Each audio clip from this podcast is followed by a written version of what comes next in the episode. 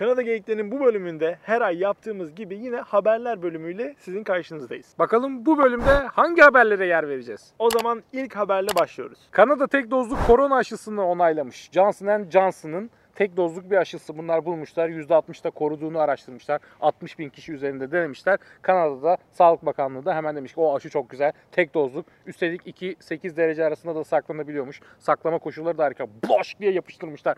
Demişler ki onaylayalım. Çünkü Evet. çok acil aşılara bir sürü aşıya ihtiyaçları var. Hatta yaklaşık 10 milyon tane istemiş. Çünkü Kanada artık böyle çaresizce diyor ki aşı aşı aşı lazım bize abi. Aşıları nereden olursa artık tek dozlu, iki dozlu hiç fark etmez. Johnson Johnson'dan alalım. Yarısını Almanya'dan alalım. Nereden bulursak şu an aşı almaya saldırıyoruz gibi bir bakış açısıyla şu an devam ediyorlar gibi görüyoruz. Evet. Eylül ayının sonuna kadar 10 milyon doz gelecekmiş Evet. Johnson Johnson'dan. AstraZeneca, Pfizer bir de Moderna'yı onaylamıştı. Şimdi Johnson Johnson Johnson'ı da onayladı. Bütün markalardan aşı alıyoruz. Ama aşılama yavaş gidiyor diğer ülkelere göre. Evet ne yazık ki organizasyon kısmında birazcık yavaşlık var ama umarım onu da güzel bir şekilde e, atlatacaklardır. Hatta şöyle bir fark var Amerika ile Kanada arasında. Kanada Amerika'da şöyle bir sistem yapmışlar ki bence çok mantıklı ve umarım yakında Kanada'ya da yaparlar. Amerika'daki aşı önceliği bir sırası var, listesi var ya ama bazı insanlar o an gidip o aşıya sahip olamıyorlar. Ya bir işi oluyor ya başka bir şey oluyor. Belirli sebeplerden dolayı o dakikada, o gün içerisinde gidemediğinde bazı aşılar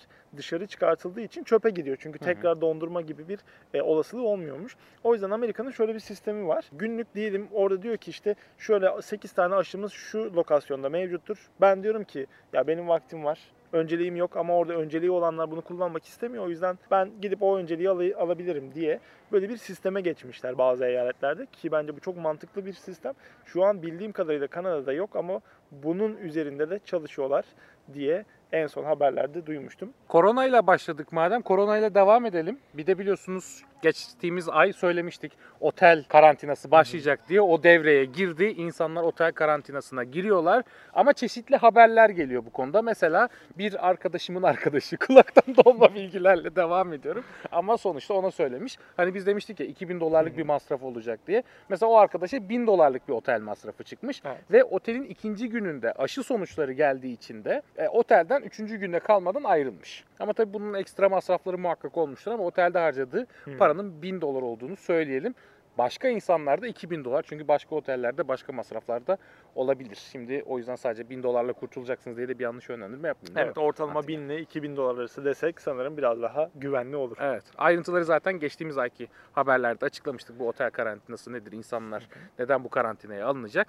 Bunu da başladığını en azından bu videoyla duyurmuş olalım. Evet bir diğer haberde aslında yine koronadan devam ediyoruz madem. Benim yaşadığım şehir gibi küçük şehirlerde Ontario bölgesinden bahsediyorum. Yavaş yavaş artık restoranlar ve diğer işletmeler de açılmaya başladı. Berberler açılmaya başladı. Toronto'da henüz açık değil ama çok yakın bir zamanda hatta belki bu videoyu koyduğumuzda da açılmış olabilir.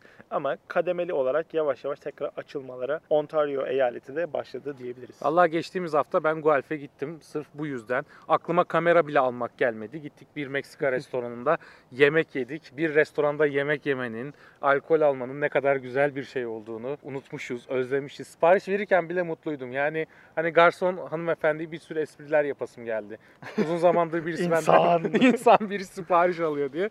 Ya ne kadar küçük şey. Bir yıl oldu ya. Vallahi.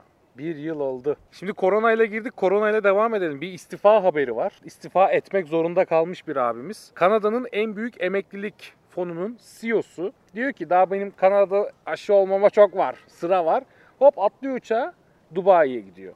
Ha. Dubai'de ilk doz aşısını oluyor. Sonra diyor ki ikinci doz için de bekleyeceğim diyor. Dönmüyor Dubai'ye takılıyor. Sonra bu tabii öğreniliyor. Sen Kanada Emeklilik Fonu'nun CEO'su. Sen kim burada sıranı bekleme Dubai'ye git. Sen oralarda aşını ol. Sonra adamın üstünde tabii ki büyük bir kamuoyu baskısı oluşuyor. Ve Bunun sonucunda da onuruyla belki de onuruyla mı istifa etmiştir yoksa baskı İstifa. altında kaldığı için mi sence? Ya tabii ki baskı, Baskı altında altında. Orada onur kısmını Sen ne demek istiyorsun? Bir şey mi demek istiyorsun? hayır asla ist- istifa etmiş. Evet insanlar Kanada'da istifa ediyorlar. Bununla sık sık karşılaşıyoruz yanlış bir şey yaptıklarında. Yine korona yüzünden daha önce de burada bir istifa haberi olmuştu. Tatile giden Evet. bir görevli devlet yetkilisi istifa etmek zorunda kalmıştı. Sen herkes burada karantina altındayken tatile git takıl gel. Sonra tabii ki istifa ediyorlar. Bunlara pahalıya patlıyor. Evet. Burada oluyor böyle şeyler. Kanada Oluyor. gibi ülkelerde oluyor. Oluyor değil Çok mi? şaşırtıcı değil. değil. Korona korona. İçimiz artık bayıldı. O zaman bir sonraki haberle devam edelim. Böyle bir maniye gireceksin gibi geldi. Korona korona dediler. Bize pas vermediler. Aşı olmazsanız eğer. Ülkeye giren bak ileride öyle bir şey olacak Bak, bence ha. Şiir yazayım mı? Yaz da hadi bakalım. Korona korona dediler. Heh. Bizi eve kilitlediler. Aşı olmazsanız eğer dışarı çıkamazsınız dediler. Devam et. Bu yalnız aşı karşıtı bir şiirmiş gibi oldu. Hani korona diye bir şey yok da bizi eve kilitlediler de bir Şu de an- aşı diyorlar. Şu an doğaçlıyorum evden. Aynen. Şu an doğaçlıyorum. Bu arada ben bir şey Çaktırma. söyleyeceğim. Hani şu otel işi var ya insanların çoğu Hı hı. Hani bu masraftan kurtulmak için belki bir umut ileride bu kalkar diye düşünüyor ama şu an tamamen atıyorum kişisel fikrimi söylüyorum bu konuda. Bence bu çok uzun süreler sürecek. Bunu hani Kanada içindeki kısıtlamalar kalksa bile seyahat kısıtlamaları ülke dışından gelen insanları otele koyma, işte aşı belgeleri isteme şeklinde devam edeceğini düşünüyorum ben. Evet. Ama atıyorum yani bu benim fikrim. kalkar Mantıklı belki. geliyor. Umarım kalkar. Kalkarsa bilmiyorum. Ama onu şey yapalım. Evet. Korumak lazım. Orada da şey var çünkü. Dal sarkar kalk. Hayda. Ha, bugün çok enerjiyim. Bir sonraki haberle devam ediyoruz. Koronaya geçelim dedik ama koronanın etkisini ya abi şimdi Kanada'da çok fazla gündem olmadığı için korona etkisiyle gelen haberler var. Ama bu Kanada ekonomisiyle alakalı. Okey hadi bitirmeden koronayı koronayı bitiremedik. Videonun yarısına geldik koronayı bitiremedik. Geçen ay da öyleydi. Kanada Evet. ekonomisi yeni tip koronavirüs salgının etkisiyle 2020'de %5.4 küçülmüş. Gayri safi yıllık hasılalar açıklamış çeyrekleri. Aslalar. Hasıla öyle. Geçen yılın dördüncü çeyreğine göre %2-3 nokta artmış aslında çeyrekte ama genel olarak yıl bazında bir düşüş var. Ve şöyle de bir ortaya çıkan şey var. 1961'den beri ilk kez Kanada ekonomisi bu kadar küçülmüş. Evet. Covid yüzünden. Bu bence sadece Kanada'nın değil dünyanın bütün genel genelinde bir sorun. Ama ya umutlarımız bunun kısa sürede tekrar eskiye döneceğini ve ekonomiye de çok fazla yaralar vermeyeceği yönünde. Yani aslında bakarsan izlediğimiz programlarda da aslında konuşulan bu. Hı hı. Çok korkulduğu kadar etkilenmeyeceği yönünde. Ama tabii tedarik zincirinde de çok büyük bir etki var. Onu ta- şu an hala orası muallakta yani Bak olacak. şöyle de bir bilgi var. Hani biraz istatistiği zoomladığında hani genel olarak Hı. ekonomi küçülmüş ama mesela kapanan dönemde bir küçülme var çeyreklerde. Açılan bir dönem oldu ya yazın böyle bir Evet. saldılar. O anda hemen yine yükselişe geçmiş. Yani aslında Kanada ekonomisi açıldığı anda kendini toplayabilecek güçte olduğunu da buradan görmüş oluyoruz benim anladığım kadarıyla. Evet haberden. ben hani koronadan birçok ülke çok kötü yönde etkilenecek tabii ki ama Kanada dünyanın en güçlü ekonomilerinden bir tanesi. O yüzden benim öngörüm kısa bir sürede bunu toparlayabileceği özellikle bu aşı olayları tamamen bittikten sonra Eylül Ekim gibi biraz daha rahatla, rahatlayacağını söylüyor Justin Trudeau da. Ondan sonra biraz daha insanlar rahat edecektir. Şimdiki haberimiz Çin'deki Uygur Türkleriyle alakalı biliyorsunuz çok uzun zamandır Uygur Türkleri Çin tarafından baskıya ve zulme uğratılmakta. Kanada'da Çin'in Uygur Türklerine yönelik uygulamalarını soykırım olarak tanımlayan yasa onaylandı. Kanada'da milletvekilleri muhalefetteki muhafazakar. Kanada'daki milletvekilleri muhalefetteki Muhafazakar Parti tarafından Çin'in Şincan'daki Müslüman Uygurlara karşı uygulamalarını soykırım olarak tanımak için sunulan bağlayıcı olmayan herhangi bir bağlayıcılığı yok ama bu yasayı onaylamışlar ve kabul etmişler. Ama bunun tabii belli başlı politik nedenleri olduğunu da biliyoruz değil mi Eren? Evet. Susma hakkımı kullandım. Susma hakkım. Biliyorsunuz Çin'le Kanada'nın arası pek değil. Pek değil. Pek değil. Bayağı sustu. evet. Aslında burada burada şunu söyleyebiliriz. Çin'le Kanada'nın arası bu aralar hatta son 1-2 yıldır falan çok iyi değil. Bu Huawei olayıyla birlikte zaten iyice gerilmeler başlamıştı iki ülke arasında. Ta o dönemlerden hatta onun birazcık daha öncesine de bakarsak Çin ve Kanada ilişkileri artık eskisi kadar güçlü değil. Bu da belki o politik olayın, e, oyunun bir parçası olabilir diye düşünüyoruz. Ama yine de e, oradaki Uygur Türklerine yapılan zulmü Kanada gibi bir devletin kabul etmesi de bence bizim için de bir pozitif durum diyebiliriz. Yani işte evet. Tabii bu durumlar olmasa, araları bu kadar bozuk olmasa kabul ederler miydi bu kadar hızlı? Bu da başka tartışılacak bir nokta.